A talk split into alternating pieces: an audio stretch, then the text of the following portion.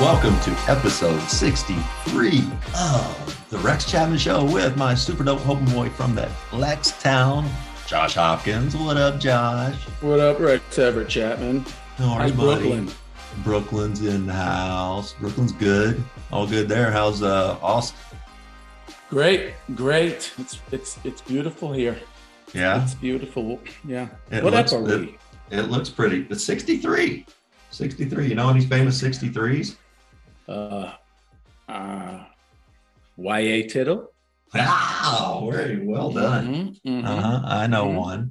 I know one. Uh, former great player in the NFL, and then ended up being the NFLPA president, Gene Upshaw. Yeah, great call. He Yeah, did his whole biography Uh, too. that's That's, right. That's Uh-huh, wonderful. uh-huh. Yeah. I, I of course, if I had to remember, I'd go Dr. J. Rex Chapman.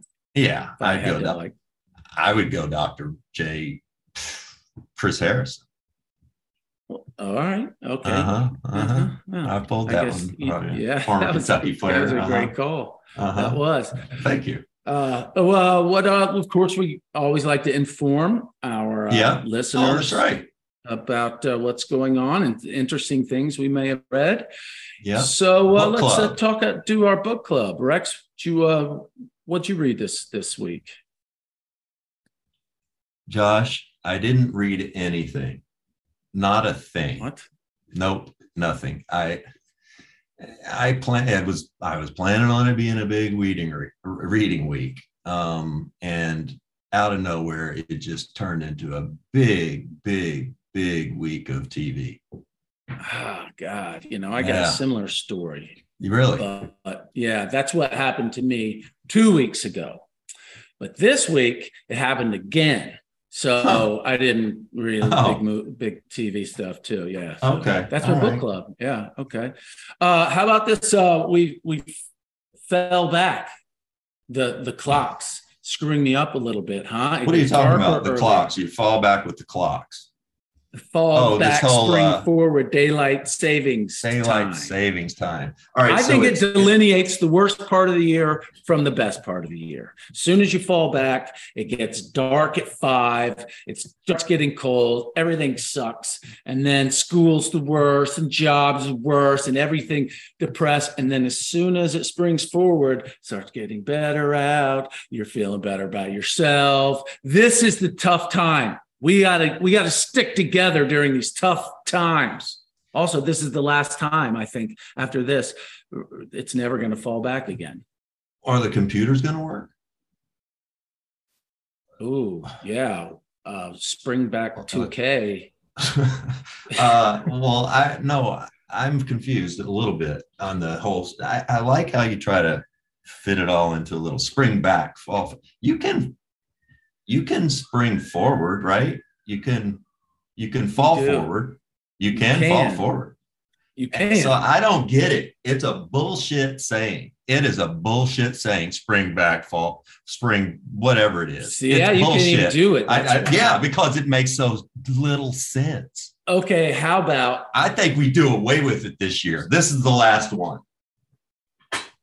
Awesome? Well, it's good because th- my my suggestions was going to be next year's like fall, change your clocks back one hour at midnight or at two in the morning, and you can get more drinks. One more hour out before the bar closes, and then spring, change your clock again, and but it gets lighter out, and then stuff's fun.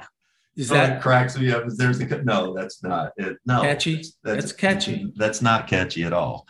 But what what's funny to me is there are like where I grew up in Kentucky um, is Central Time. Where you grew up in Kentucky is Eastern Time.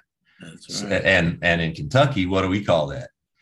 Down in our neck of the woods, we call it slow and fast time. yeah, yeah. I'm They're on slow time. Well, what time are they on? Well, no, they're on fast time. right. They're on slow time. Because it went right through your town practically. That's tough. Yeah. oh, so crazy. Uh, well, Bud, we've got a terrific guest. Yeah, we do. I'm excited. Sharpshooter from way back, uh, younger than we are. Of course, everyone's younger than we are, but uh, no, we have a terrific guest. You want to get to him? we have college basketball analyst for SEC Network, Sirius XM, ESPNU, and SEC Radio, former two time All SEC, all time three point scorer, and Hall of Famer for the Arkansas Razorbacks. Welcome, Patrick Henry Bradley. Welcome, Pat. Thank you, Rex. Thank you, Josh. It is uh it's extra special. You know, Big Blue Nation uh, is in the house, so anytime I get to represent the uh, Razorback Red against the forces of uh, Big Blue Nation, it's a good day. It's everybody's Super Bowl. Yeah, we know this. well, Rex, the thing is, we used to play Kentucky on Super Bowl Sunday. So it was, I was there, not, my freshman year was 95, 96. And Arkansas got into the SEC in 92. I think it was the 92, 93. I think it was 92. So CBS did the contract with Kentucky and Arkansas to play. Um, it ended up being like right before the Super Bowl. Every every year it was like three, four, five. I say every year, but it was like four or five years. Um, so it was literally wow. like the Super Bowl playing. yeah, that, that, was your Super Bowl. It was, it was Kentucky Super Bowl too. It's it was the Super Bowl. Yeah, yeah. I, I'm I'm sure a lot of Kentucky fans were irked because uh, Arkansas came into the league and it happened to be, um, you know, but the greatest five year run the Hogs have had, you know, since the last two years going back to back. So, um, you know, I'm, I'm sure Kentucky fans got their eyes opened a little bit when when the Hogs got into the SEC. Josh and I were just we were just talking about that before you came on because uh, I, I, you know, I when I was growing up, Arkansas I think was in the SWAC. Maybe As, yeah, Southwest Conference, which yeah doesn't exist anymore. Yeah, South, yeah, and uh, so right, but shortly after I left, uh, Arkansas joins the SEC and dominated. You know, uh, Nolan's teams just coming in there 40, 40 minutes of hell. Fun basketball to watch. I see you back there. Let me see that. Love the guy. Coach guy. Richardson bobblehead. Love the guy. Yeah, yeah. Big fan. Uh, all right, well let's talk. Let's talk about you a little bit, Pat. Uh, growing up, uh, for someone whose middle name is Everett, uh, oh. what, was it, what, was it, like growing up in Everett, Mass? Well, Everett's a um, it's a it's about oh I think I grew up about four miles from the Boston Garden, right? So it's it's right north. I mean, it's you know from the city limits, it might be a mile north of uh, Boston. So it was fortunately a huge sports town, and you know we when you go from Boston into Everett, the sign says we are the gateway city because we were one of the first cities that were was right there next to Boston. So, you know, we had a lot of it's it's changing. I mean, it's true. It's truly a melting pot. Um, but it's it's a it's a city that's always changing, and sports was number one that kind of brought the community together.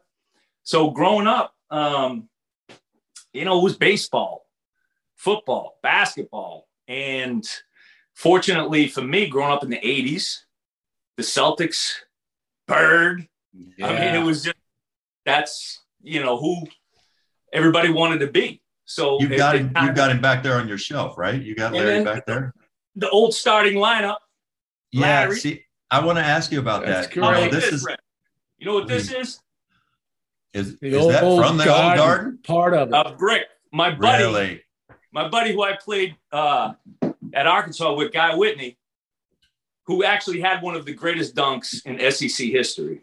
He stole that when they is would not down right? the Boston Garden. He stole one of the bricks for me. That's great. I love it. Uh, he gave it to me. So no, but yeah, I want to. I want to ask about Larry uh, just real quick. You know, Josh and I are from Kentucky. He's from Lexington. I'm from Owensboro. But, you know, Larry was a big deal. He was a, a few years older, I guess seven or eight, nine years older. But I, I played against him. I didn't like Larry. Like, I didn't growing up. He played at Indiana State. Fine. He went to the Celtics. I thought this guy's overrated. He doesn't, you know, he doesn't play defense. He can't jump, all that stuff all the way through college, I didn't like Larry Bird. I get to the NBA and step out on the floor with him the first time. I thought he was only like six six, six seven. No, six ten, big as a doorway, big as a doorway, talking shit, and loved him ever since. But I want to know what was it about him, Pat? You know, you're a kid from Massachusetts. Yeah. This is a kid, the hick from French Lick. What was it about Larry that the Boston people and the people of that region loved and I, loved? And, and I think it was so, you know, we all consider ourselves blue collar, you know, those all, all those terms. And um, the Celtics have always been great. Bill Russell's team's obviously the, the best. You know, Bill Russell uh, should be included in everybody's top five players of all time. But they had a dip. The Celtics had a few years where they weren't what they were when Bill Russell was there. And if Red Auerbach was still there. So I think the combination of a guy that was so different than everybody else. And I felt that when I went to school from Boston to Fayetteville, Arkansas, I felt how they kind of like, I was so different from everybody. And I think that's kind of what it was with, with Larry Bird. It was like, he's talking different, the big curly hair or at the time, and, and then they, and then you combine that with, um, they start winning yeah. on an elite level. And, uh, you know, I, you know, most of us don't have the athleticism. Right.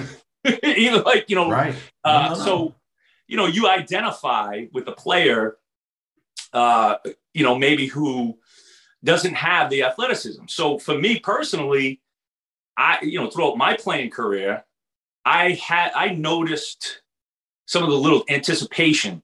Um, and, and so, uh, you know, part of it was like, wow, all they do is talk about this guy has no foot speed, can't jump, can't do this, can't do that, can't do that. But he's winning NBA championships and MVPs with the Celtics. Yeah.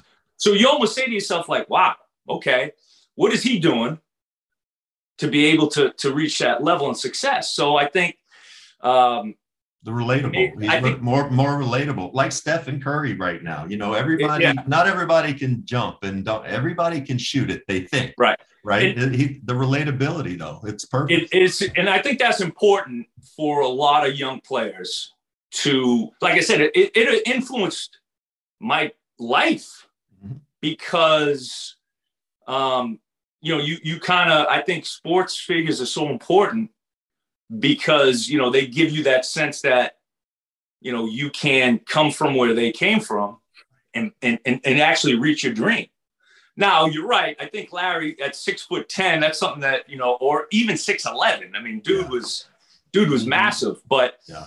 um you know those things are I, it's very important for young people to um even both you guys you and josh for where you guys came from for young people to look at it and say, I okay, they came from where I came from. I can get there too. So Larry being from a small town, I consider Everett a small town. So that was the relatability part, like you said. So, so speaking of fish out of water, how the hell did Nolan get you down to Arkansas? How did that happen? And then what kind of what was that in the 90s, the early 90s to go from Massachusetts yeah. to Fayetteville? That had to be quite a culture shock. Tell us about it. it. It was wild. It was so I was playing an AU tournament. It was the national AU tournament. And we play, so all the coaches are there at the main court. And if you keep winning, you keep at the main court. Right. So we as a team, we had a really good team. Uh, just about everybody went to Division One, but we, you know, didn't have any super high recruits. So Coach Richardson is there, as Coach K was there, all of them. Matter of fact, he was recruiting Ron Mercer when Ron was playing for the Tennessee Travelers. Mm-hmm. So we keep playing, and our team keeps winning. And fortunately for me at the time, the, we had nine scholarships. My freshman year, we had like nine new guys. So he could take a chance on a slow white kid from Everett because we had uh, Derek Hood, McDonald's All American in the class. We had two, um, you know, top five junior college guys. Wow. So, really, the truth of it was our team kept winning, nothing flashy. And coach said, he looked at it, he was like, I just like the kids' anticipation, um, understanding how to win games. And, you know, I think he'll tell the story where I, I made like 10 threes in a game, which I don't remember that happening, but uh, that probably had a lot to do with it. Who, who else were you being recruited by, Pat? Because at the time, you know, for people listening, I mean, you said it, you know, Coach K was there. I'm sure Rick Pitino was in the gym. And, you know, in these types of gyms back then, Nolan was a big damn deal. They were coming off, you know, really good seasons. Um, who else was recruiting you? And you went there. Was there any trepidation that you could play for Nolan Richardson and, and go there and, and see the floor? Oh, absolutely. Well, you talk about all the guys there. You you run up the court, you see Coach Richardson had these big cowboy boots he would wear. and they had a big R. I remember them like it was yesterday. It was a huge R because they just won the national championship. This was June of 94, or July 94. So um, I when he called me in my hotel room, I was like, you know, matter of fact, the first time he called my house when I got back from the trip, you know, my father answered. He thought somebody was prank, you know, pranking us. He was like, this is not not Coach Richardson. But it's funny you said because so me, my mother, my father, my sister, hop in a, a uh, my father rented a caravan. They we drive from Everett to Fayetteville. Wow. So we're driving to the city, fellas. I'm not used to the smell of like cows and chickens. We got stuck behind a chicken truck. I was, I was like, there's no way. So we go to eat. I go, I told my parents, I said, uh, there's no way I'm staying here. I'm out of here. My father looked at me. He said, back home, they are saying you wouldn't last a week. And and I was at that point, I was like, all right. Mm. So I mm. got my paper out. I wrote down my goals. Didn't know what they were going to be my freshman year. Um, but I just battled through it, and it was it was it was tough. You know how it is when you yes because you're joining a family, a team, but you have to figure out how to what role you are in that team. And and and, and you're going it, it, no matter what. It's hard to it's hard to explain to people going from high school into a college weight room and where hmm. guys have already had two, three, four years of conditioning and weight training. Did you find that to be as tough as I did? I, I thought it was. Absolutely, it, it, was because I mean they were they were still. I mean, just the amount of weight this uh, that that they could lift. I mean, it was Tim. Right. I can remember, you know, we had a point guard, Kareem Reed from the Bronx. I mean, you know, he he's the kind of guy that walks by a weight room and his muscles just start activating. I mean, he's doing like 25 pull-ups. I'm like, I couldn't even I could do two, maybe. I could I could push I could do the bar. I could if what, what whatever the bar was with no weights on it. I could do the bar. No, no. It was funny because Coach Richardson was very old school. So he he he was more of uh, get your conditioning and your strength training on the court.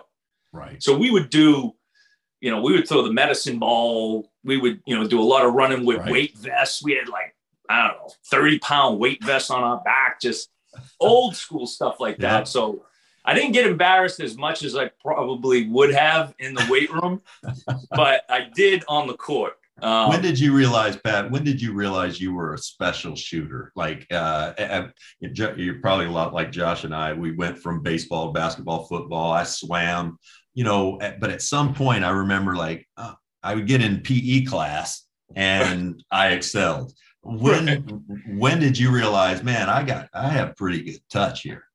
You um, you know, it was and and I think this is uh, something that I tell like a lot of people players now. It's about like how do you get more minutes? So how do you stay on the floor? How do you get on the floor, stay on the floor? For me, I noticed probably in the eighth grade because normally my game was, you know, watching the guys in the NBA, you know, rebound, pass, shoot, dribble, do it all. But I noticed probably, you know, around the eighth grade how I could, I found something that if I could be the best at this, that's this could separate me. And and so it was kind of at that age uh, that it clicked with me like how do I so I really focused on that. And I mean, you know how it is, man. We we would hide.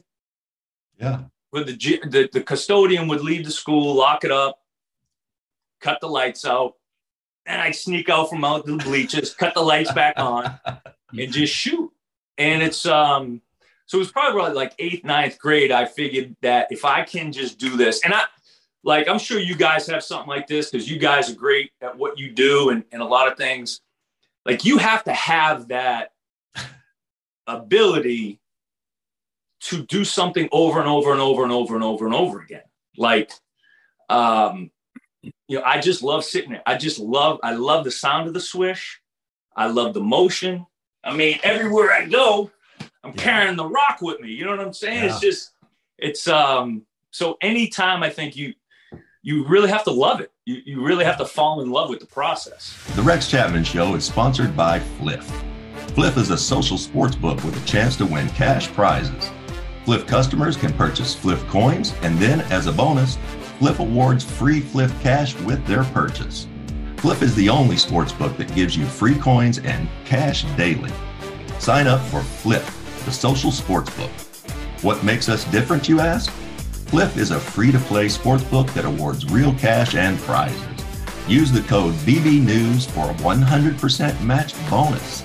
No sports betting in your state? Try Fliff. You know, you said that so beautifully and you picked that ball up. I, you know, I've been through some addiction and all, all kinds of messy stuff. Uh, anyway, after that, I was coming back and I started speaking some to groups. And at first, somebody had a ball, and I just grabbed the ball, and uh, it made the speaking so much easier. Yeah.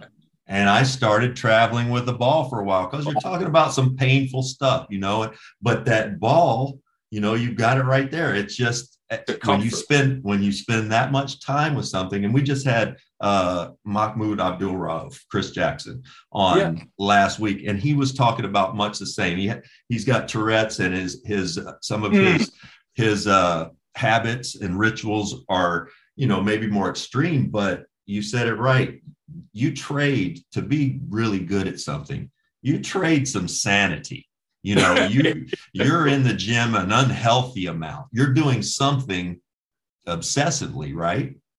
But it's and it's therapeutic. Yeah, I, I, yeah. I I still today go I like I have to go to the park or the gym and I gotta shoot. I just I it's just something that's, that's like great. in your brain. Yeah. It, it's it helps me.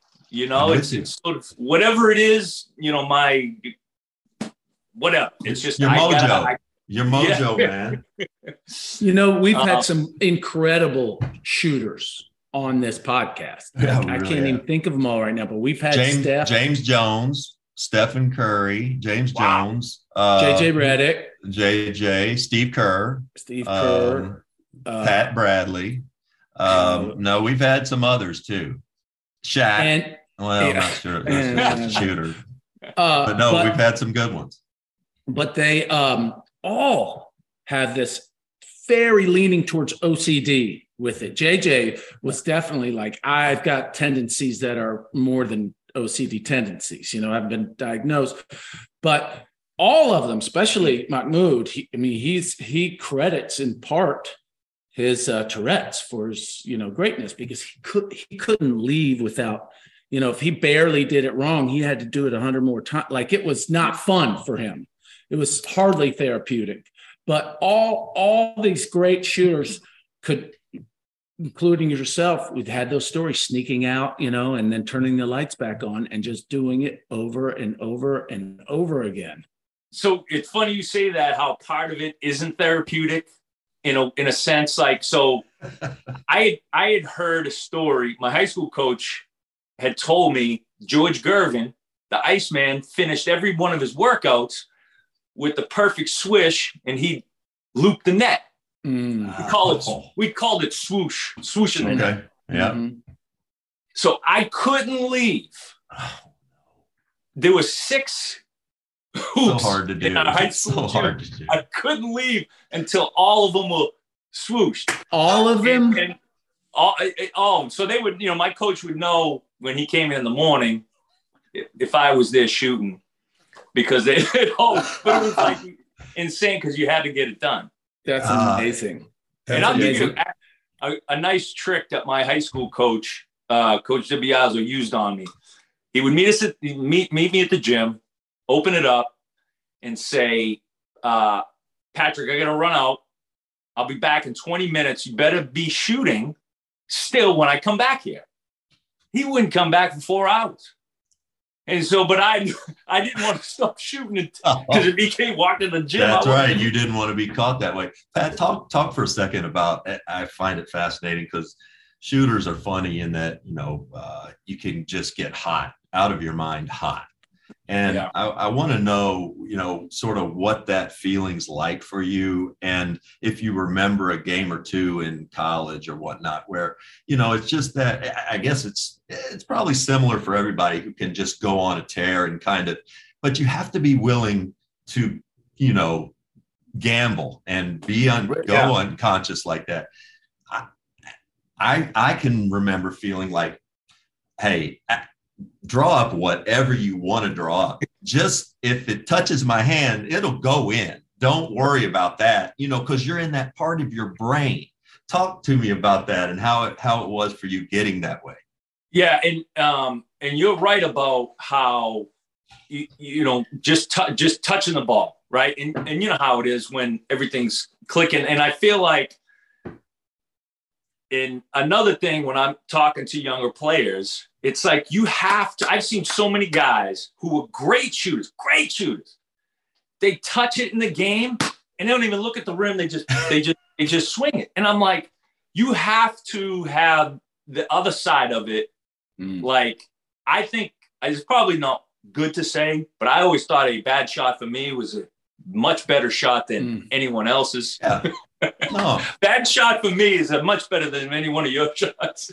no. But- there's some truth to that. When you're There- when you're a- one of those scorers on your team, that's definitely Yeah, true. there's a gift to that too, a psychological gift to that for the you guys also you've got to have this ability to go do something over and over again, but then also have the ability to you, you've you've missed five and just crank up the six. I was saying last, Yeah. la- I was like, I never had if I shot a three and missed, I was just like, I'm so sorry. Sorry, sorry, guys. Sorry, sorry. That's my, my, my, it's on me. It's on me. And like, I couldn't, I almost needed to come out and be like, I can't believe I should have passed Like, it's a skill to be able to do that. It's a, it's a mindset. What? How do you Yeah. get that? You- Just you putting in the hours. It is, and you know what's funny? Like my older brother is, um, he's pretty tough, and so he's he's somebody that no matter what, he's always kind of drilled into my head. Like you, you can, you got to keep shooting, keep shooting. You can make it. So when I did have teammates who, like you, you feel like you let them down when you miss a shot. I always had like in my head, I, I, I guess was driven in that I have to do something to help. I got to keep shooting. I got to make up for it. I got to help them. Um, and and I had some pretty tough teammates where in terms of, you know, point guard, he throws it to you. He expects you to make that shot. He wants that assist. He wants That's that. right. So, um, Josh, I I, ho- I kind of hope I answered it like in terms of the battle of I got to make up for it versus I let them down. It's it's you know what I mean. It's a kind of a Of strange. thing. course, of course. Let me I- ask I you think both this yeah, go ahead. because you're both you know, great basketball players and got in the zone. You know, we've all been in the zone. Mine was just at the Y. And I'm like, no one's here to see it. Um, but like, what do you think? When do you know you, you've got it that day? Like, is it warm ups? You're just like, damn, or is it the first shot uh, once the, the game starts? Like, when do you know I, I, am feeling it? I'm feeling it. I, for me, I, I'm a, I want to hear what Pat has. For me, I I never knew. I I you know almost it's almost like when you least expect it. When you're sick with the flu or something like that, you know, where you're you not, you're not even thinking about the game. You're just got some injury that's going on, and then you're out of your mind just because you're not thinking. What about you, Pat? Yeah, it's funny because there, has been games.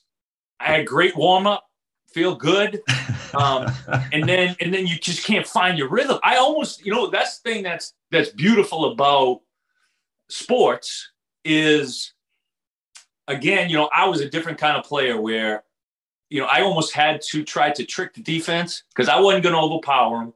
I wouldn't. Um, so there were games where I almost had to figure out within the defense and that would help me have my better games. Um, because mm-hmm. there are some guys who, uh, some defenses that I played against that, I mean, I, I just couldn't get a shot. I mean, I couldn't get a right. shot off. You yeah. know, I mean, you know how it is. I mean, it probably didn't happen often, Rex. To, no, I remember. You. I remember as a freshman getting my ass kicked by bigger, stronger guys. You know, just you, I couldn't get free. I they were holding right. and grabbing, and I I'm not I'm not strong enough, guys. I'm sorry.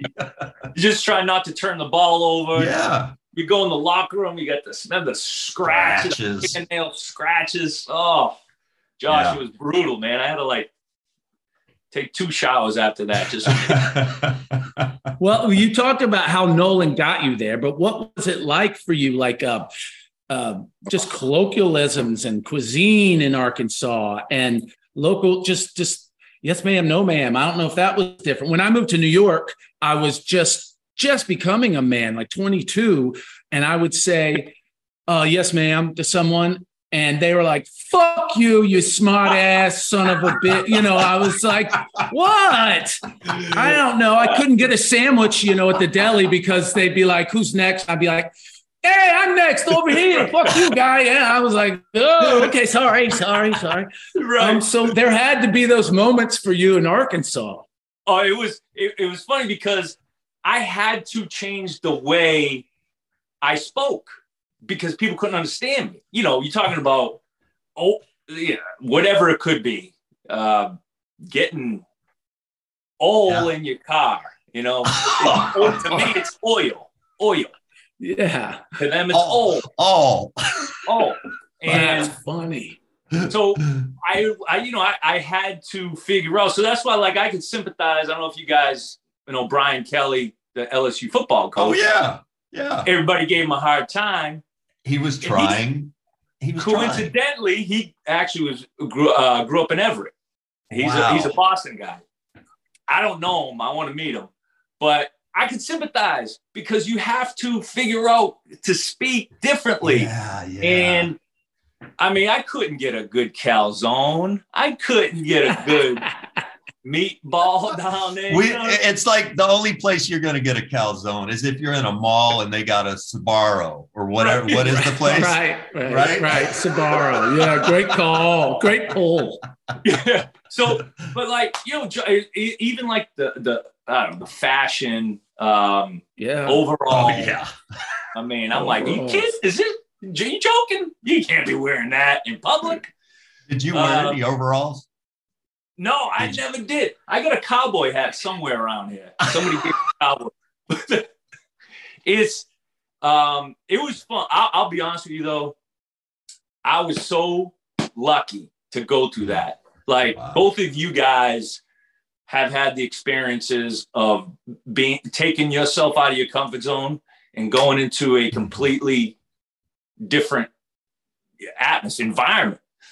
Man i'm so i feel so fortunate that i got that at a young age. I really really do. I mean is you you can't you know you have to go through these things. You can't tell somebody how to prepare. You just got to go through it. And um you know it was it was it was something else, man. I love those people in, in, in Arkansas. You know, you, you, know, you said it. You said it so. Right. Josh and I talked about it, of course, a lot on this show. But uh, you know, just the things you go through in sports. Um, being in a locker room with people from every different background and socioeconomic background, race, religion. When you're going through things in a locker room, preseason conditioning. You're all throwing up together. You you leave and you wipe your mouth off you go shower and you go eat together and you learn about one another. When you're going through all of that stuff together and you don't realize it what you're the education that you're getting that's yeah. the good stuff. And you take right. that with you forever.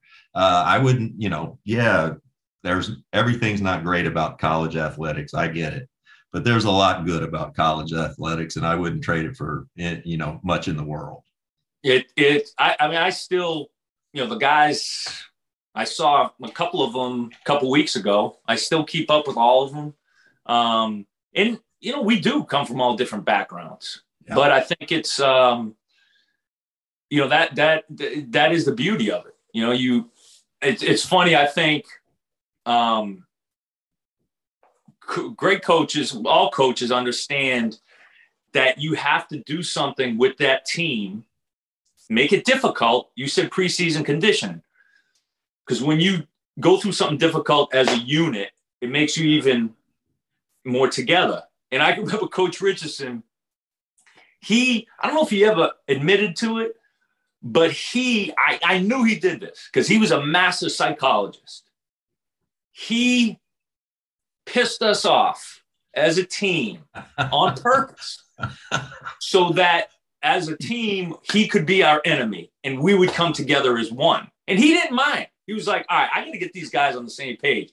You know what? Let me create, I'm going to create the enemy. I'm going to be, it was like, it's and amazing. then, you know, once he saw we were together, he kind of let up on us a little bit. And, um, but you're right, man. It's, it's, it's funny how those different those challenges actually bring, brought us together and you know bring bring everyone together. Did you did you always want to go into broadcasting afterwards? You know uh n- naturally i'm kind of i'm shy right? But when i was playing i did, i mean what else am i going to do? I was thinking like when i was in college i'm like what am i going to do with my life? And so fortunately basketball provided the um, you know road and again i'm extremely fortunate. You look at the late 90s or even like so i i can remember as early as you know when i when i really got into watching college basketball was the early 90s right? Maybe the late 80s early 90s right? You had UNLV, those teams. Mm-hmm. Um, Dude. Of course, the you know the, the, game with Kentucky and Coach K and um, yep. and Rex and your teams. And so in the next, you know, 20, 25 years, look where we're at. So I'm so fortunate. So Josh, yes, I in college I did want to, and I'll say one thing quickly about that. We had a we did have any media policy so, in other words, after games, Coach Richardson basically opened the door of the locker room, and every and all reporters went straight into the locker room, and we had to sit. He made us sit there and answer every question, every question. Wow. It, it, and so I think that helped me. Yeah. Because after wins, after and he told us in the locker room, he said, "Listen, you guys want to talk to these guys when you win. You better talk to them when you lose." And some guys would get dressed quick and, and run out. But after a while, I started liking it. I said to myself, Josh, you know what I said? At some point in my life, nobody is going to care or, or, want to know what I have to say. I better take advantage of it now. So that is kind of ahead of your time. Oh, ahead of your time, Pat. But you know, Pat, you make such a great point, and you know, it, even going back to holding that basketball there, you can you can see. Uh, I, I was sort of I was very introverted and especially around people I you know strangers and groups, and I knew people recognized me and stuff. But when I think back on the court, I I I appeared happy because I was happy. That was the most confident place I was. And I, and when I go watch players play, young players, I can think off the top of my head. I'll go watch Kentucky players because Josh and I are eating up like that. You know, dying to know if can these kids really play or not.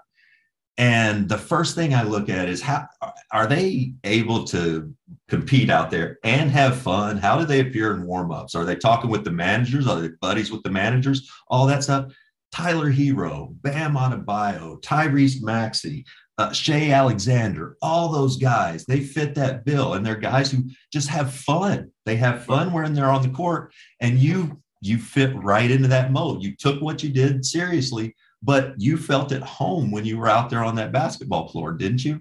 Yeah, yeah. It, it was um and it a, a lot of it was because like watching the success of everybody, you know, you want, I feel like, I don't know what it is. I don't know how you guys feel. You probably feel the same way. You want the people you love to be happy. And it's crazy. Um, like Rex, obviously, we play basketball. Josh, I'm curious with you, like when people see you, do you in a movie or a show, and that you know they're proud of you is there how much of you like knows and understands that what you're doing is making them happy and do you feel that at times you do you go the extra mile just because you know you're going to make them happy Hey, wow. Don't turn everything on me, Pat. I know.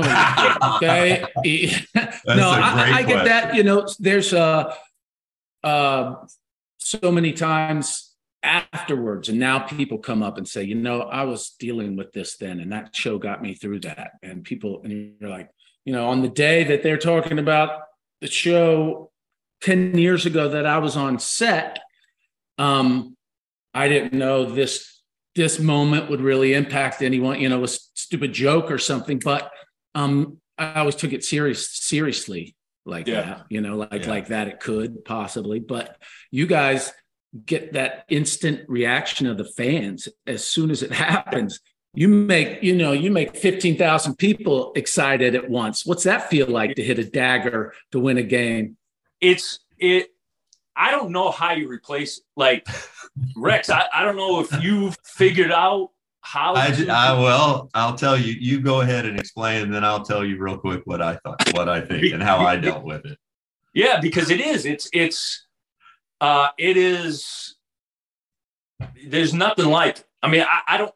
I still. I mean, I guess I found out how to replace it. I don't know, um, but it's to know and hear the sound of that crowd and know the emotion and passion and then you feel like everybody is with you it's just uh it is man it's intoxicating and i'll take it i'll take it a step uh, I, I, you said it perfectly, but I'll take it a step further in that, you know, you know what it's like in practice, Pat. You know, you're playing the red against the white, and your coaches, you know, you're scrimmaging, right? And this happens every day of the week, and they're trying to stop you, and you come off in practice, and you bust one in somebody's face, and you're thinking, "Fuck you," right? and that's a feeling that's a feeling that that you you get. It's also a feeling that's addictive. And when you've yeah. been doing that since you're 10 years old in the playground with your brother with whoever it is when that stops you're gonna miss it. And yeah. guess what? I had no idea about that. Had no clue. And when it went away i just i think i just filled it with painkillers. And mm. i had no idea how to, you know, I had other stuff going on too. But right. people don't understand what a thrill, you know, it's just a competitive thing that you either have or you don't have. Right. I, I wonder for you, for both of you guys, your motivation um, to do what you did, you love what you do, but was there a motivation of impressing people? And because I can remember early, you know, maybe in high school, you know, you walk through the halls and everybody's like, wow. I mean, there's a motivation in being great based on the reception you get from other people. Sure. Yeah. Like, I don't know if, how many people thought the way I dealt. No, like, I I think I that's just- true. this gives girl's you- talking to me. I just had Yes. 30 last night. Yeah. I want to get to the gym. Let me get to the gym and keep working. all the friend all the benefits that go along with it but no i you know i i got to see you had an older brother who played and did all that my dad played ball he played in college played in the old aba i asked josh all the time i you know because he you know he left and went to become an actor nobody in his family did that nobody Hmm. done that that's to me that's that's brave to go off and try to do something you've not seen anyone in your whole world do before Well, the vulnerability Yes. to me is insane. Like we were part of a team. Like Josh, I can't even imagine putting it all out there Same. in in in in a world in acting where it's like you can be as good as anybody, but if that they don't like you, I don't even know how you would deal with that. I think the other part about that too, Pat, uh, is that you know you've got to have a requisite amount of quickness or timing or athletic ability or what to play sports. Everybody thinks they can act. Everybody thinks, well, I could go in there and you do blah blah blah blah blah. just read the lines. Yeah, but the thing that I've I've read lines with Josh before, uh, you know, years ago, and I can't get through it because I, a I'm not a fucking actor, uh, but I can't get through it because I'm laughing the whole time, or I'll laugh at how he's doing whatever he's going to do, and you know that they don't do that. Right. They, they are there on a team like they're in practice and they're being serious about this. That's the part that blows me away. That trust is, I- it's it's just it's a different thing than you and I can imagine. It- It's very that's all very nice. And but I I do I do tell uh look, let's face it, I'm just really fucking good looking. You know what? No, I, I I I told you know a lot of friends and people say, man, that was so ballsy to just pick up and go. And I'll be like, it wasn't that ballsy because it's not like uh, uh, say you come to a to a ravine and there's a rickety rickety little you know bridge and it's worn out and you got to cross that to get over to the other side. Well if you do that that that's ballsy. But it's not as ballsy when the jungle behind you is on fire. And that's how i felt. I couldn't stay here. This was not there's nothing for me here. So it wasn't balls. It was just like i i, I have to go i have to cross this thing and do it Did you did you have um so was it was like acting or something else? Was it like I I'm gonna be you know make a difference in this world somehow some way, or was it always acting? It was as from a young kid. I said I want to be an actor or a pro football player, and I got to pro, play a pro football player. So that's all good. This podcast is brought to you by Branded Bills, the best place online for premium headwear and apparel. Branded Bills has hundreds of designs available, including our popular state collection, where you can show your pride with hats, shirts, hoodies, and more for all 50 states. Are you a company looking to brand your business? Branded Bills also offers custom apparel options that can meet your brand standards with fast turnaround and shipping. To shop or learn more, visit brandedbills.com today. Sports, Josh's best friends. You know, Josh is a couple years younger than I am, but he, he, you know, he grew up going baseball, basketball, football with his homeboys and his homeboys in middle school and high school. They're still best friends. They still talk every day, group text and all that. There's just nothing that can can replace that. It doesn't matter whether it's the eighth grade softball team or you know a, a pro football team. That camaraderie and to and, and, and it and it also you because teamwork is so vital, especially in a team sport. You learn some of the most valuable lessons on being a good what a good teammate and bad Yeah. teammate look like Right. right? I mean, you, it, it- most people want to do right, and Yeah, but some guys just, some people just can't help but being bad teammates, and you learn that really early on. What's tolerable and what's not. I, I'll be honest with you. I I still think about those times when I wasn't as good of a teammate as I should have been, and we probably could have won more games. Same. And, and you know, just the unselfishness or Yep. um, In your you know- feelings, you know, for whatever reason, right? Yeah, right. Yes, Yeah. it is. I mean, that's a you know the one thing that probably you know I know I, I I always try to get out of my own head. It's not about me. It's not about me. It's not about me. Right. And, you know, Get I'll out of your own head. Yeah. I, I'll try was to playing. it over. somebody reminded me the other day we were playing uh, Notre Dame. It was my sophomore year, I think. It, yeah, and we were playing a, a really good Notre Dame team, coached by Digger Phelps. They had David Rivers. They had a good team, and uh, I played the first half of that game on strike. on strike. Eddie, our coach, had said something in the media before the game, and I think I took like two shots in the first half. Somebody Oh. pass it to me, I'd pass it back, pass it back. I played on strike, and I, I to this day, and then in the second half, you know, he he jumped my ass at halftime, and I played played well, and but I just think about it now, going, you fucking idiot. You're Who's that, Coach Sutton? Coach Sutton, national televised game. You, what everybody would love to be doing right now, and you're just out here like an asshole. Right. Mm. He was You tough. still you still think about those that Yeah, to this day. I- you're like, yeah. I mean, we won the game and all that, but what if we hadn't? What if Right. we hadn't? I played a half of a basketball game on the offensive end on on strike. strike. That's funny. Pat, both of you guys talk about seeing the joy and uh, uh, a player know he's going to be good because he loves it. That's the feeling I get when I see you on the SEC network talking about basketball now. And that's why you're so good at it. And I appreciate do you feel that joy? Do you love what you do? Is there a passion for it now? I love it, man. And, and I think like I I love meeting and talking to people. I particularly love like really getting to know these players because the older I get, the more I realize how you're they're only in that position for a short amount of time Mhm. one year, two year, three years, four years.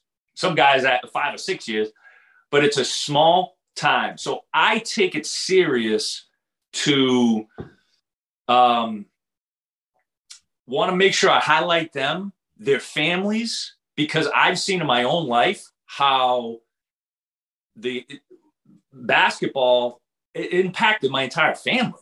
Yeah. Like Sure. the travel, the everything that they put. You know, my mother still got like pictures of us playing all over the house and things like that. So I think for me, like I love basketball, but I almost look at it as the people playing because it's fun. Yeah, breaking down the X's and O's, but honestly, there's a there's a fine line of being informative but entertaining, and I I, I tried to to mesh the two to be informative and entertaining because sometimes you know you you can over explain or get too technical. So it, there's a, there is a fine line i think in tv with with analyzing it where you got to be both. Um but i i honestly enjoy this talking about the success of these players because i know the impact it has on their families Yeah, Um, you know, you all you do a great job. I- You, I, I watch you, and I think the good mark is when you're not nervous for the person that you're watching and listening to, and you just make it sound easy and effortless. And you said it right. You know, these young men and women didn't just show up on campus. You know, you came from Everett, Mass. A lot went on in Everett, Mass before you ever step stepped foot on a basketball floor at, at Fayetteville. And those are the stories you're trying to tell, right? You know, you want to tell how those guys got here. Man, we could we could talk to you about this all day. You got to come back and do this. Josh and I have a couple more questions, real quick. Though. No, I got I got a couple more. Oh, you do? I got to know. Here we Go got on. the SEC guy. I want to know a little bit about the season coming up here. yes Mhm. sir First of all, your your your Razorbacks are going to be really good and different for Musselman than they've than they've been in the past because he's had like some transfers, and you know he put teams together, really good teams that way. Now he's got the best recruiting class in the country coming in. And Nick Smith Jr. That hurt- from everything It hurts you to say that that it's not Kentucky. Yes, it does. Yes, Yes, yes, it yes. does. Yes, it does. But next year we're putting together quite a class. Um, but You got a what, good what's it going to? Is a Oh yeah. Oh, we. I love our team, and I, I'll get to that. But what? What? How's Musselman to do? You know, coaching, teaching these young kids rather than having some experience around. And Nick Smith Jr. You've watched him enough. Is he? He's he's the Yeah. real deal. Yeah, I, I'll, I'll talk about Nick Smith Jr. quick. Six five. He has the wide shoulders, length, so he's got the build. He's got enough speed, enough athleticism. Um, but really, I think what and, and he's got a legitimate three point shot. But really, what separates him and the reason why he is talked about so much he is always in attack mode. Something to go back to earlier, what we were talking about. You know, he's not catching and just moving the ball. He's catching and he's looking to attack you. So, I mean, he's probably going to lead the league or be up there in free throw attempts because he's always in attack mode. So he's got the body and the mind. And as 18 year old, which I think he's 18, to to have that mentality is pretty impressive, um, especially on that level. Um, Well, Anthony Black and Jordan Walsh, right? Of those two, I mean, those are two five star kids too. I mean, this is this is a real impressive uh, roster. Yeah. Do you think? Do you think they could win the SEC? I they could, um, in the challenge, and nobody's better than Coach Musselman at taking first year guys, whether it be freshmen or transfers, and putting them together. He's been doing it since the CBA. He set a record. I forget what year it was. He was like the general manager, head coach in the CBA in like the early '90s. I think he's set the got a record. he's got a plan. He he he he knows too. These guys, they're hungry. They're Oh, yeah. They're coming in here with something to prove. I've been watching him do this for decades now. Well, Rex, Rex, he set a record by amount of players that he cut and signed like in one week. There was like Yeah. 50. So if anybody can put together different moving parts, it's him. Um, now you got to feed the monster. You created this monster back to Yeah. back Elite Eights. You got to feed it because that's what the now everyone's like Final Four. It's Yeah. like Right. it doesn't happen it doesn't it doesn't happen like that you know i mean it's um the march madness we'll get into that another day you know it's a whole different animal that Yeah, tournament buddy as you i don't want to bring up old stuff as you know. New old stuff. anything can happen Yeah. in that tournament. Yes, yes, we do. Well, we'll just talk about our cats for a little while. I mean, we've got an impressive lineup too, don't we? you know uh, watching that exhibition game two guys started obviously big oscar Tshiebwe didn't play right? Oscar last year was no doubt National Player of the Year, SC Player of the Year, because he was the most consistent player in college basketball. Every time you could depend on that dude to give you that double double, he's going to protect the rim. And this year, um, I'm hoping, and I, I know he will, he's worked on his jump shot, so he's going to be able to make that 15, 17 foot shot. But the two guys that stood out to me is CJ Frederick, the shooter, Yeah. and Cason Wallace. The dude's six foot four, running the point. Six foot four. Like, Built like I a love- built like an NBA player. Yeah. yeah. And and Sahvir Wheeler and he um a great combination because Sahvir can get down on you 94 feet, affect the game defensively, slice through the I mean, they give you two different Mhm. looks. Yeah. And then if CJ can, he shot the lights out the other night. I mean, this dude, you're talking about a, like a career 45% three point shooter. So you add those two pieces for Kentucky because you're always going to have length, athleticism. Um, you know, Lance Ware, Daimion Collins, those guys are going to give you stuff at the- Toppin, Toppin. Top, Jacob Toppin. I mean, it's a deep and old team for Cal. You know, and with Oscar, I keep going back. Somebody asked me today, and I'm like, well, I mean, I don't see why he doesn't do the same thing he did last year. Is the same. I mean, he's going to rebound. You know, he's going to get 15 rebounds a game. He's going to get 15 points a game. I, that's what he does. He if he were if he were could shoot it, he wouldn't be playing in college right now. Right, right. Yeah. So And, and you I know, think for him, CJ is going to help him as a shooter. agreed, agreed. Even Jacob Toppin, he's for everything I can tell, he's shooting it better, and, and he seems like the kind of kid that knows what his weaknesses are. I'm going Right. to improve on that. So, uh, I mean, it's it's, and let's let's face it. Last year, Kentucky's a Final Four national championship ta- type talent team. I mean, you know, St. Peter had the, the greatest game in the history of their existence. Okay. Or we're talking about Kentucky, you know, going back to the Final Four. And they're better this year. Okay. As much as I love yeah. Ty Ty You do. Washington, You think they're better? I do because think- I do too. I do too. yeah. I do too, but I want to hear why smart people think Yeah. that. Yeah. Good, good point. Good point. Well, not not to mention that you're getting Sahvir back. Um, you know, a year a, a year older doesn't always mean a year better. But I mean, I, I, Sahvir is going to have a better shooting year this year. Oscar is back; he's improved. Then you add in, you know, CJ was hurt last year. hmm You imagine him last year playing. I mean, Oof. K- uh, Kellan Grady, I love another Boston guy.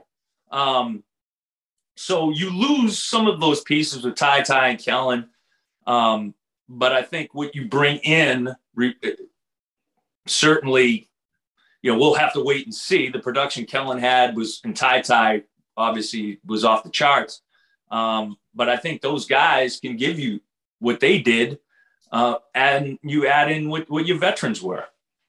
Agreed. Yeah, Uh, Pat, Pat, what's your favorite movie? The perfect storm. Great answer. Great answer. Answer.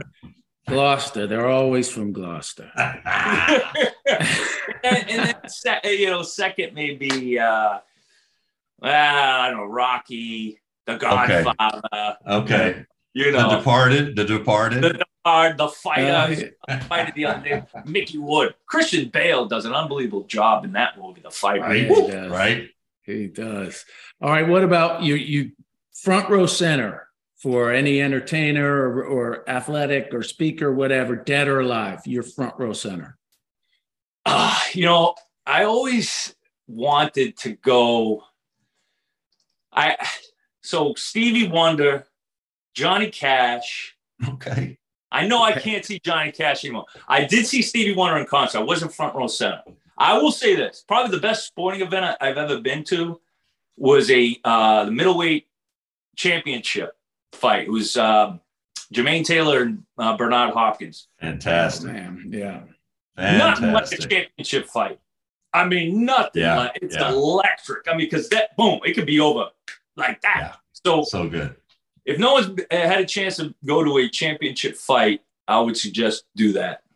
Well so, done. so would you say maybe what if you could see Muhammad Ali front row center? Would you? Was that If I if you give me that, if you give All me that, okay? absolutely, Yeah. There we go. Absolutely. There we go. That would be well, amazing. Good answer. Pat, That's Patrick right, Henry. he's Louisville guy. That's yeah, that's right. right. Uh, I That's forgot right. about that. Yeah, Louisville. Uh-huh. That's right. Pat. By the way, thank do you I so- say that the right way? Is it Louisville? It it I I some depending on where I am, I say Louisville. Uh, if No, I'm at no, home, I say Louisville. Louisville. Louisville. Louisville. Louisville. Yeah, Louisville. Louisville. Yeah, it's kind of yeah. like kind of like the oil and all thing. Yeah. right. Yes. Yeah, But if you're in front of a a real, uh, if you were in Louisville and you're like, "Hey, I love Louisville," they're like, Woo! "Yeah, yeah, you can't eat here, Yeah. Louisville." Thanks, Pat. Come back and do this again. Okay. Love buddy? you guys. You guys. Thank Look you. Forward to seeing you this year. Can't wait to, to to see you at halftime. I'll be there, every one of them. Oh, I love it. I'm going to give you guys shout outs. All right, gonna be the whole Please do. Halftime. All right. Great to Pat. talk to you, man. Thank you. Boys. Pat Bradley, what a guy. That was fun. That was a a lot of fun. Great energy with that. Love, guy, huh? love the accent. Oh, perfect. I love it. accent. Every It now just- and then he he'd slip in there and get a little deeper, so you can you know yeah. when he's when he's talking shit. It's it's Mhm. good Boston shit. Yeah, yeah. It's always it's always fun to you know, at the halftime of the SEC network games to hear him speaking like, what the hell? Yeah, SEC network. It's he's it. great too. He really is good. He, is. he gives him a little. What was the what was the coach at uh, Connecticut? Jim Calhoun. I can Oh, barely yeah. understand anything Jim could say, but I yeah, love it. yeah, yeah. Anything he yeah. says, he's got that thick, thick Massachusetts accent. Yeah, it's funny to hear him though. Also, it's like it's this job, but I mean, he just runs down the Kentucky Yeah, lineup like nothing. That's not his favorite. I mean, he could Went do that with bench. LSU. He I could know. do that, right? I mean, knowledgeable and can retain it. I just, I'd have to have note cards every time. I know. I have to for our team. I could have had him break down everybody. We may have to have him back. We need to have he and Jeff Goodman on at the same time. Yeah, That would be fun. That'd be a lot of fun. All right, buddy. Do it again next week. Yes, sir. I'd love to. All right. That was Pat Bradley. Join us back here next week for the next episode of the Rex Chapman Show with my super dope homeboy from the Lextown, Josh Hopkins, powered by basketballnews.com.